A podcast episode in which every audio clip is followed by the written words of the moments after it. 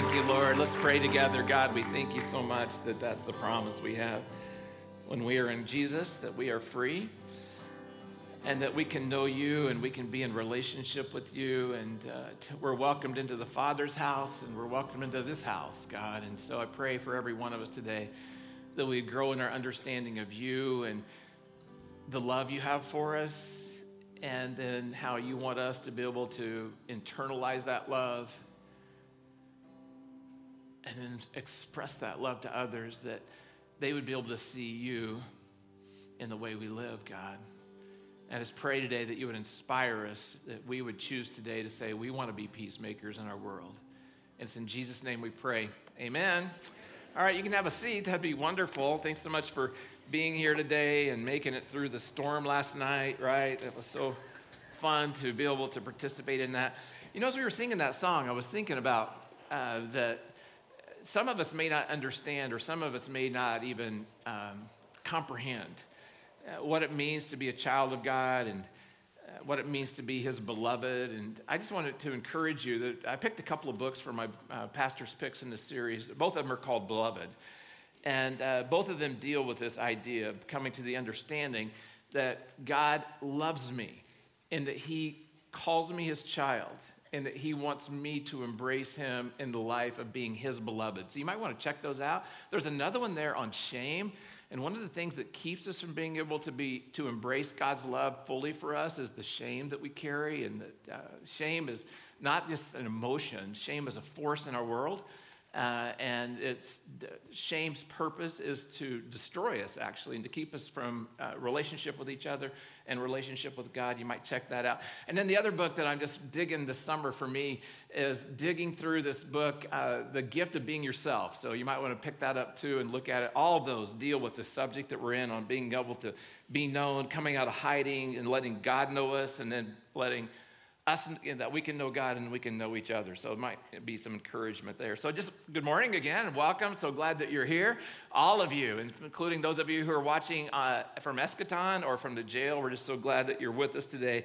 And this series, as we just said, is called "To Be Known and to Be Loved," and we're talking about how you and I, how we can build a loving community, how we can build a community where we would want to uh, come and we would be, feel safe uh, that we could you know, reveal some of the things inside of us so that they could be released and then we could be healed in some way. And we've talked about this idea is that uh, we're in what sociologists and psychologists say is an epidemic of loneliness. And so the way we combat that is that we look to what God says about us and then how God invites us into relationship and that's what we're looking at in this series as we're talking about those things. So I'm going to invite you to grab these message notes. They're going to be really helpful today as we go through our time together. All the Bible verses I'll use will be here. Have your Bible open to James chapter 3. Just love to see you have, be there with me today in James chapter 3. And if you don't own a Bible, I want to give you a Bible. So if you'd stop at the bookshelves right out there on your way out today, there are Bibles on that rack. You can take that. Love to see you have a Bible in your home as well. And right at the top of the uh, notes there is our theme verse for the series. And it says this in Romans 12, Paul's writing, he says, We, that's the church, are many parts, so that we come together, that we are all significant, and that we are a part of the work that God is doing. We're a part of the house that God is forming. So any, every one of us is a part, and we all belong to each other. And so, you know, it's really important for us to realize that when you come in here and you're part of a church, you're part of a, part of a community and of a family, is that you belong here. And so you belong and everyone belongs, and we have to treat each other as if we all belong, that we're all here together. So we're looking at a series of statements, some made by Jesus, some made by other authors in the New Testament, uh, where they were talking about how those who are followers of Jesus would relate to one another. It's really important that we understand this if we're going to be able to be the kind of witness to our world that we want to be. Because remember, our bottom line for this series is this is that when love is shown, God is seen, and people are changed. So we're all about that. We're all about saying, you know what, we want to be able to show the love that God has given us. And when we do that, He's seen. And then as He's seen, then other people can come to know Him and then their lives can be changed as well. And these commands, as Dave said a while ago, as we've talked about this, they're one another's. And so what we're doing in this series, we're talking about how to one another, one another. That's exactly what it is. And so there's 59 of them. There's not 59 separate ones, but there's different ones along the way. And we're looking at several of them in this series this summer. And today is how to be at peace with one another or how to be a peacemaker. John read this verse to us a while ago. This is the one that we're looking at today, 1 Thessalonians 5:13. Live in peace with each other. Now, when I say that, I say when live at peace with each other. I, it's difficult to find peace at any level, isn't it? It's difficult to find peace anywhere that you look. Would you agree with me that we need more peace between each other? Would you agree that we need more peace between each other? In one Peanuts cartoon, Lucy says to Charlie Brown, I hate everything. I hate everybody. I hate the whole world. Charlie says to her, But Lucy, I thought you had inner peace. And Lucy said, I do have inner peace, but I have outer obnoxiousness. See, there's a discrepancy. We want inner peace, but we run into this thing about relating to other people, and it's really difficult and it's really complicated. We all know that we have conflict in relationships. We have disagreements in the way that we look at life or we look at situations, and it's very difficult to maintain a sense of peace. What we're going to see today, folks, we're going to look at God says, here's the way you can live and when you live in this way, then you will be the kind of person that knows peace, but more than that, you're going to be the kind of person that brings peace into your world, into your environment, that other people will be able to see it. Now, when you, when you look at the Bible and you study the word peace, it's used in three primary ways. Three primary ways in the New Testament. First, it's used to describe the kind of relationship that I have with God. So, uh, every one of us at some point, we were an enemy of God. So, that's not peace, right? Enemy, not peace. God sent Jesus Christ. And then when we say yes to Jesus Christ because of what he did for us on the cross, God takes away the, I'll use the word enmity, the division between us and him, and then we can have peace with God. That's the first way it's used. The second way it's used is that now that I have peace with God, God places himself inside of me, and I can rely on him as I go through life. And now I know the peace of God. I do have that kind of inner peace because it's the peace of God. As we sang just a moment ago, nothing can separate me from his love. He is for me. He is nothing is against me. He is the one who is after me, chasing after me so that I can know his love. And so we have the peace of God. And in the last way it's used, and this might surprise you. Uh, the Bible is very practical.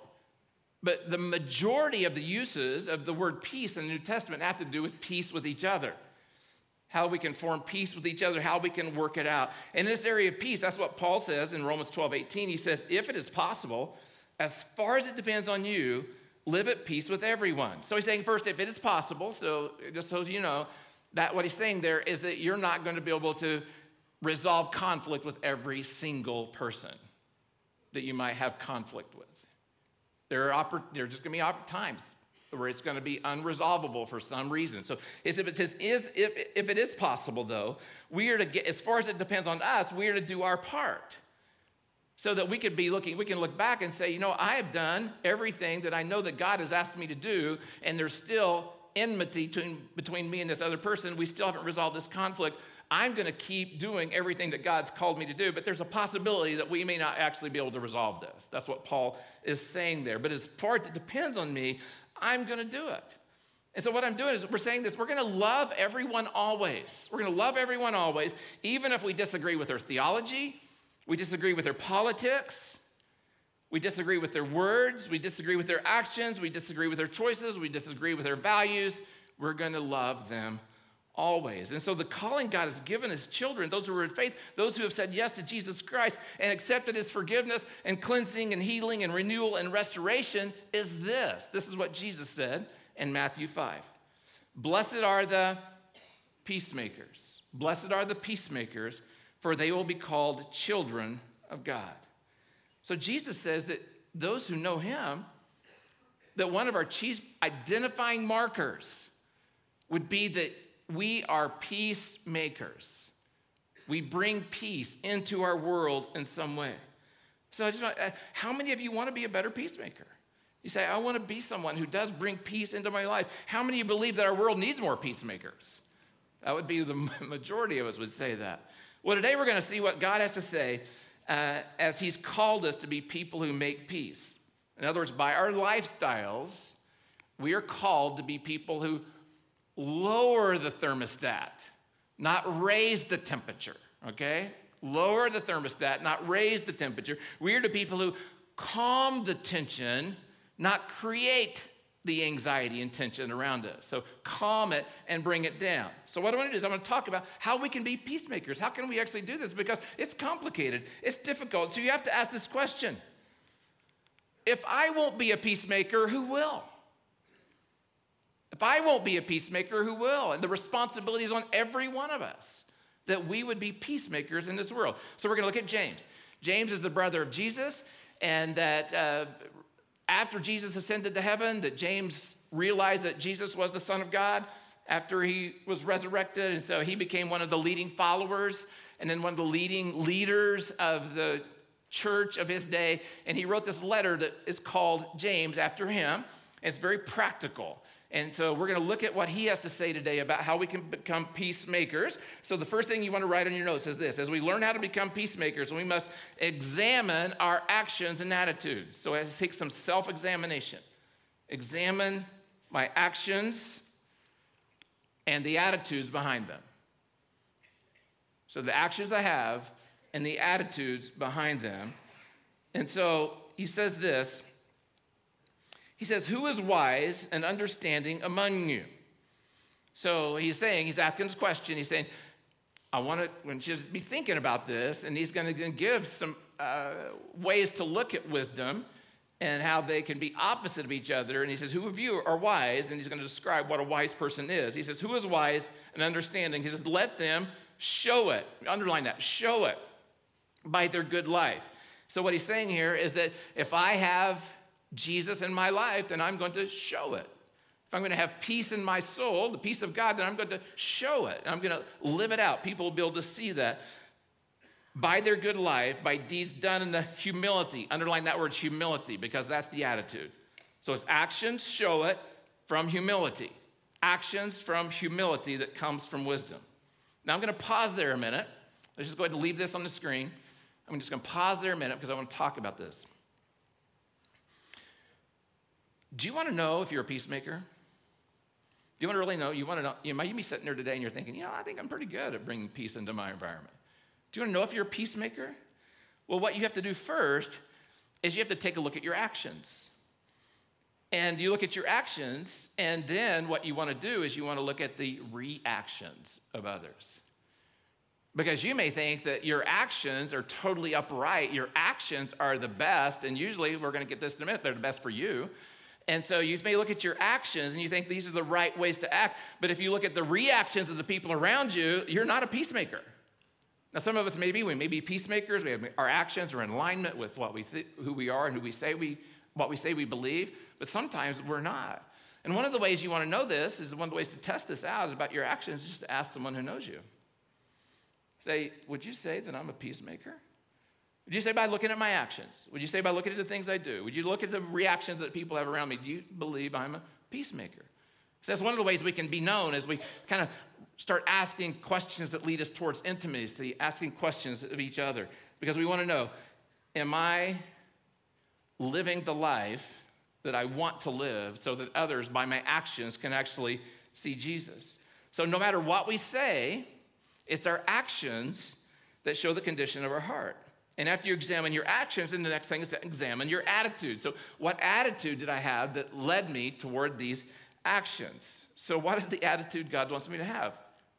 Hum- humility, a humble attitude. That's the attitude He wants me to have. He wants us to have a humility that comes from His wisdom, meaning I don't know it all, but I believe that God does. And because I don't know it all, guess what? I'm going to give you the grace to not know it all either. And then we can have relationship together because neither one of us know it all. Some of us are know it alls. So, but we have to come to this position to be able to realize that, you know, what, we just don't know everything. John talked about this last week. He talked about meekness. And basically, what we're talking about here, here's the attitude of humility. Here's the attitude of wisdom. You come before me. You come before me. That's the attitude here. You before me. Now, the source of most of our conflict is that we come before others. So as we, you know, look at life, we look at the way that it's going, we judge it on how it's going to affect me. And so we place ourselves as the first filter in this, is how I'm going to be perceived or how this is going to impact me. But what we need to do is what James is saying here is, is humility would say, how does what I'm doing affect you? How does it affect you? Source of most of our conflict, folks, is that we want to come first we place ourselves before others. We are self focused.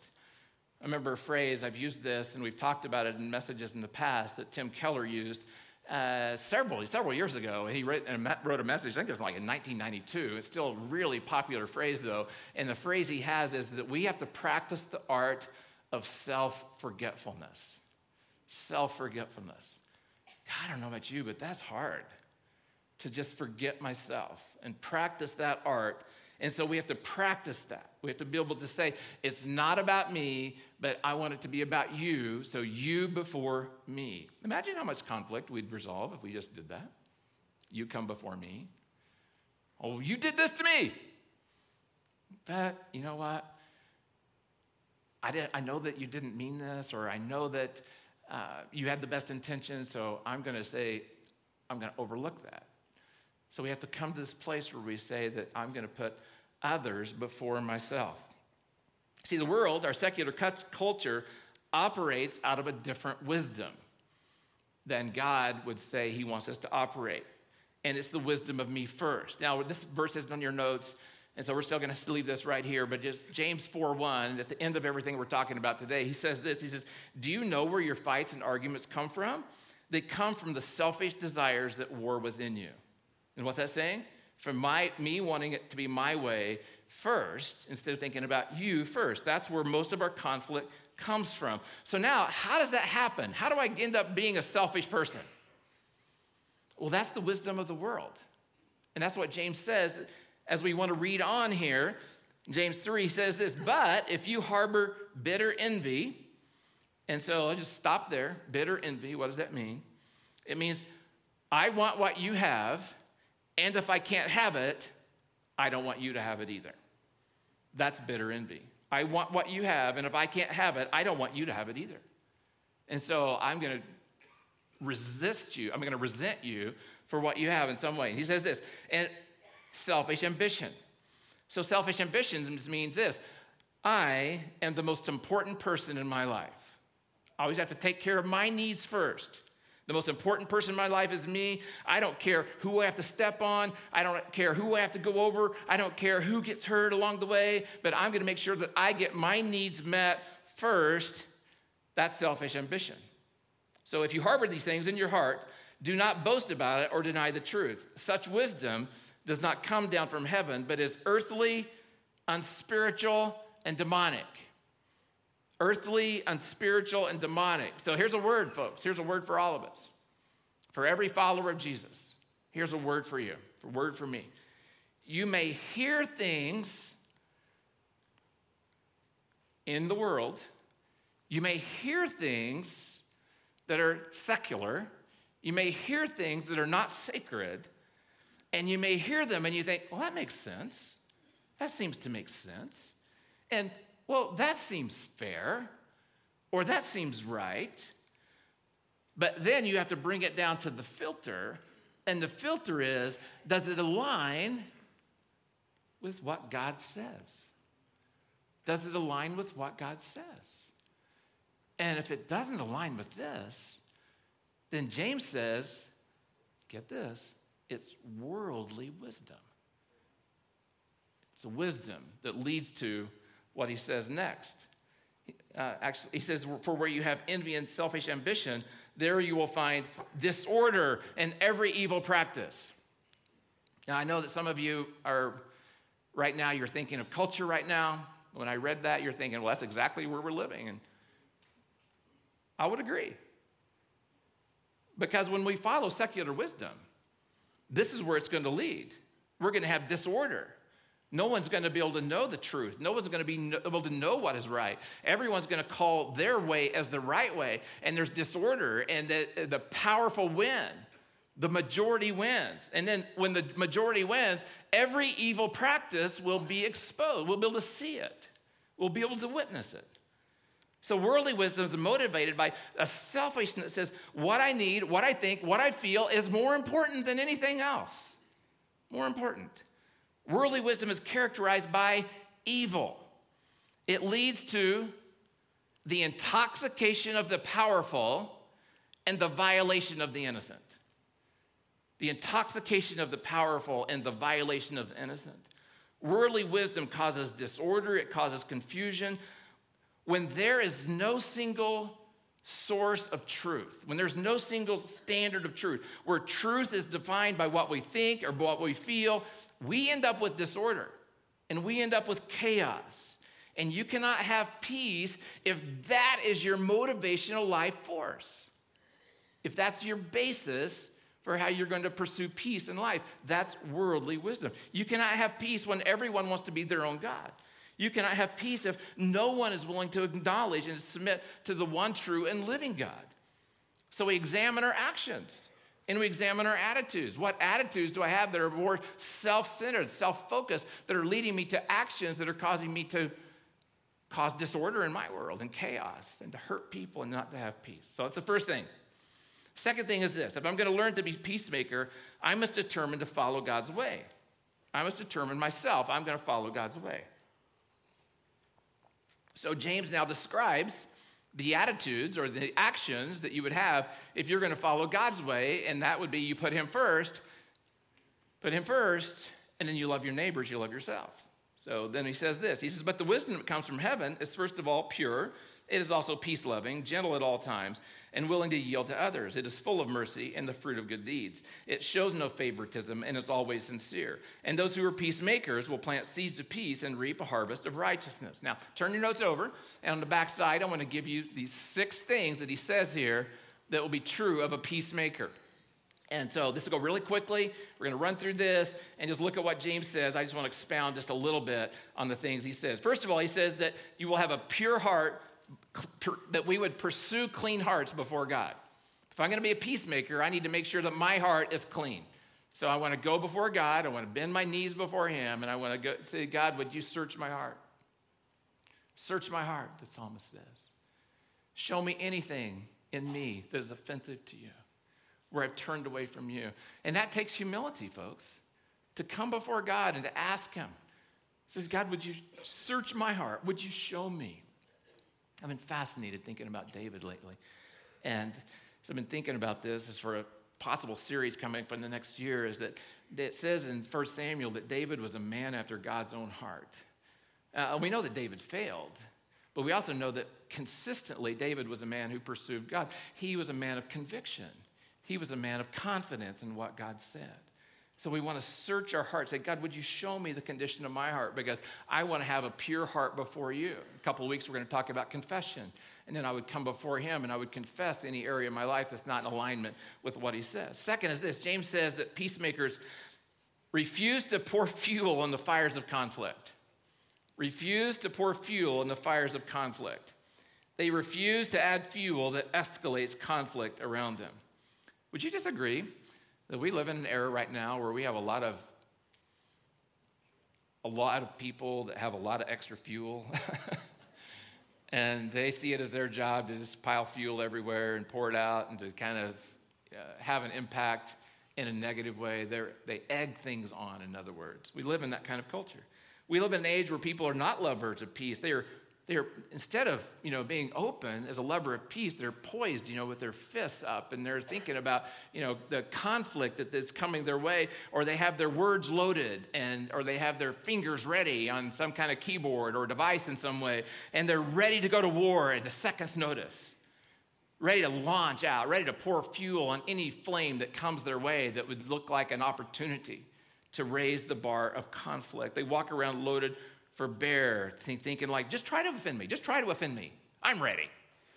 That's the way many people come at life. Let's try to do this. Instead, what we want is we want to turn our energy, to, energy toward unity and we say, I refuse to be someone who pours fuel on the fire. Third is this James says that peacemaker consistently listen, or they listen considerately and courteously.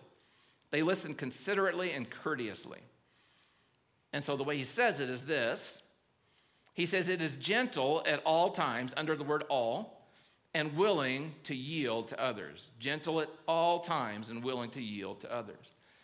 So that word gentle, that's where I got the idea of courteous or considerate. And so that's actually how it could have been translated. Some of your Bibles translations that are different than the ones that we use here would actually say considerate there. So it's translated that way. The phrase willing to yield to others could be translated as it could be translated this way open to reason or allows discussion. Open to reason or allows discussion. And then that word all, what does that mean? You don't need to know Greek to know that. All. okay. All means all. That's all all means, right? It's everything at all times that we're called to do this. So we combine these thoughts, and what you get from these thoughts is peacemakers are considerate and open to reason, they are courteous and willing to listen. The world needs more people like this, and we are to do it at all times. So a peacemaker is someone who regularly knows how to use this phrase. And I, have seen this phrase be able to diffuse more conflict than any other phrase I've ever used. And here's the phrase Of course, I could be wrong. Of course, I could be wrong. So, I mean, I don't know everything. So I'm open to reason. I'm open to talk. I'm open to listening to your viewpoint, what you have to say. And we are to do that at all times. God's way produces a heart that's considerate and respectful, that says to those who disagree with them, Great, you disagree with me. So w- can we sit down and talk? Can we have a conversation? I'd love to hear your point of view. Help me see things from your perspective because I want to know how you got to the position that you actually have. And to be open to reason doesn't mean that I'm open minded. So, for those of you who are thinking that I'm saying that we throw out the Bible here in order just to be accepting, I'm not saying that. It's not, we're it's not open minded. We're not willing to accept any truth statement that's made. But it means that first, I'm not going to I'm not going to aggravate my relationship by being stubborn. By just being stubborn and saying I have my way and I'm not willing to listen to what you have to say. I was thinking about this. How do you know if you're listening? How do you know if you're a listener? You're not talking.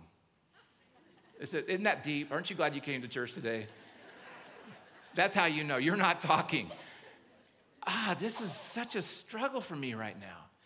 I don't know what's going on in my heart and my soul and uh, just what's happening inside of me, but I'm finding that uh, it's hard right now for me. And, and, you know, I just got to be with my family for a week. And so when you, I, when you get out of your normal environment and you go to be with your family for a week, uh, they're quick to point out the ways that you're messing up, okay? So just so you know that, especially when you have adult kids, they're even more quick to do that. And so I was called many times on this, uh, on butting in. And I'm like, really? But I have something important to say. That's not butting in. Oh, Gemini. So here's what, I, here's what I would want to learn to do. Instead of making statements, I want to learn to ask clarifying questions. Ask clarifying questions so that I can really get to the heart of what someone's actually saying or feeling. Uh, and when I'm with them and I'm actually wanting to listen in some way. So here's the pace, pacemakers, peacemakers value I hope I never have a pacemaker, but they do. They value the relationship over the debate. They value the relationship over their position. They va- value the relationship over whether or not they're right or the other person's wrong. And this is so relevant in our culture right now. Peacemakers let other people say their piece. And I'm just telling you, what's all I found to be true? If I allow someone the opportunity and the respect and the courtesy and the consideration to say their piece, and I ask careful, clarifying questions to make sure I fully heard it, that resolves more conflict than any other thing. Just being allowing someone to say their piece and then listen to them in some way. Number four, James says that Peace, peacemakers forgive lavishly and generously. They forgive lavishly and generously. Now, we talked about this a lot a couple of weeks ago about forgiveness, so I'm not going to cover much of this. I'll just say that what we talked about that day is peacemakers remember how much they've been forgiven. They remember how much that they've received from God in the area of forgiveness, and so they're willing to give that to others. Peacemakers remember how much mercy they've received, and then they're willing to extend that same mercy to others. Peacemakers remember how much they want others to give them the benefit of the doubt, how much they want others to listen to them to say their piece, and then they give that same thing to others. Peacemakers realize that everyone's in process. I just think that would set so many of us free. You don't have to nail someone down for everything they say or think at the moment. They're just in process, they're just thinking it through. And maybe they're using you as a sounding board as they do that. And so we, when we are with others, we need to, instead of respond with anger at their position, we need to with, respond with patience for their process. Patience for their process. Billy Graham's wife Ruth Graham Bell has these words on her tombstone. Here's the words on her tombstone End of construction, thanks for your patience. That's true for so many of us. End of construction, thanks for patience. Can you imagine if we lived like that? If we gave everyone the opportunity to be in process, everyone the opportunity to know that they're just working their way through this. And maybe we get to be part of helping them work through that. Number five, peacemakers treat others fairly and consistently. So it says there, you know, fairly and consistently, and it says this it shows no favoritism and is always sincere. So the words there could have been translated without prejudice, uh, without pretending. So that's what a peacemaker does. So peacemakers don't show favoritism to those who they might benefit from, and they don't wear a mask pretending to be someone they're not by covering up who they really are. So what you want to do is you want to make sure that you're the same wherever you go. So, no matter who you're with, that you're the same and that you show no partiality and that you don't wear masks. We're there. And number six, peacemakers plant seeds of peace by expressing empathy. Expressing empathy. Now, I know empathy is a, a, total buzzword right now, and everybody uses empathy, and just by using the word empathy, you're like in the club, right? And so I, I know that that, and know that we can get a little bit jaded by how much we hear about that. But I just need you to know that empathy is one of the number one relational tools that God has given us. Number one relational tool that God has given us is the ability to have empathy with others. It says this: is those who are peacemakers will plant seeds of peace and reap harvest of righteousness. Harvest of righteousness. So what peacemakers realize is this I don't have to take care of these things today. So, what I'm doing right now is I'm planting seeds for the next season. I'm planting seeds that will someday grow into a fruit of righteousness. I don't have to win an argument today. What I need to do today is exercise what we talked about, and then I need to show empathy towards a person so that they feel that I've heard them. They think that I, have heard them. They look to me as someone who cares So we may not alter the actions and attitudes of people today. That's what we need to understand. But what we're called to do is plant seeds for tomorrow.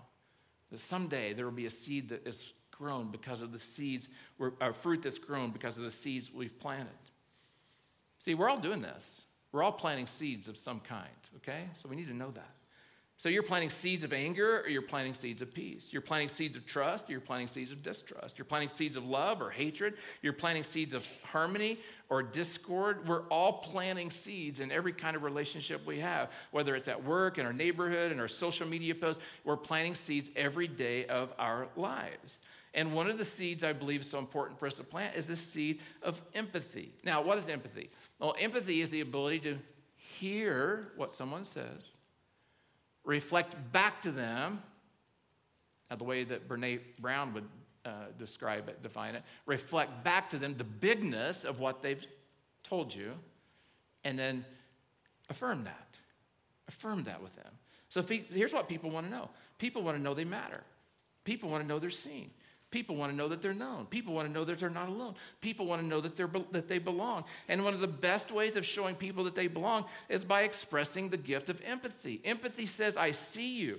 I see what you're going through. I see how big this is. I see how much you hurt. I see how much you need. I see your dreams. I see your desires. I see your disappointments. I see your discouragements. I see your broken dreams. I see your pain. I see your frustration. And you can bring peace into almost any environment when you're willing to see someone else and bring empathy into the relationship. So, those are the six keys that James lists there for how we can live underneath biblical or godly wisdom. So, I want to think about this as we close. Being a peacemaker is important because it produces a fruit of righteousness. Because when you're a peacemaker, people are drawn to you. People are drawn to you. And when they're drawn to you because of your relationship with Jesus, they're drawn to an eternal, soul transforming relationship with Jesus Christ. And that's far more important than winning every debate. That's far more important than make sure you get your point across in some way. We go back and say, when love is shown, God is seen, and lives or people are changed. And so, as peacemakers, we are Christ ambassadors. And we're planting seeds so others can see and know the peace of God. They can have peace with God. They can know the peace of God. And then they can become people who bring the peace of God in relationship with others so that they can be peace all around us. So, how do we do this? Whew. How do we do this? It's not about a lot to do, even though it may have sounded like it right there. It's all about me relying on the power of the Holy Spirit. So I'm going to end with this verse from Galatians 5. The Holy Spirit, notice that, the Holy Spirit produces this kind of fruit in our lives. And here's the list of fruit love, joy, peace, patience, kindness, goodness, faithfulness, gentleness, and self control. And notice peace is there. Now, when we talk about fruit, I can't grow fruit. I can't do the fruit part. I can only walk with God. That's my part. And as I walk with Him, He produces the fruit. Holy Spirit does this work in me. So it goes all the way back to pursuing a clean heart before Him. That I want to make sure that my heart's clean before Him. I want to be walking with Him in humility. And as I walk with Him in humility, then He grows this fruit in me, the fruit of peace. And I can bring peace into my world. Let's pray together.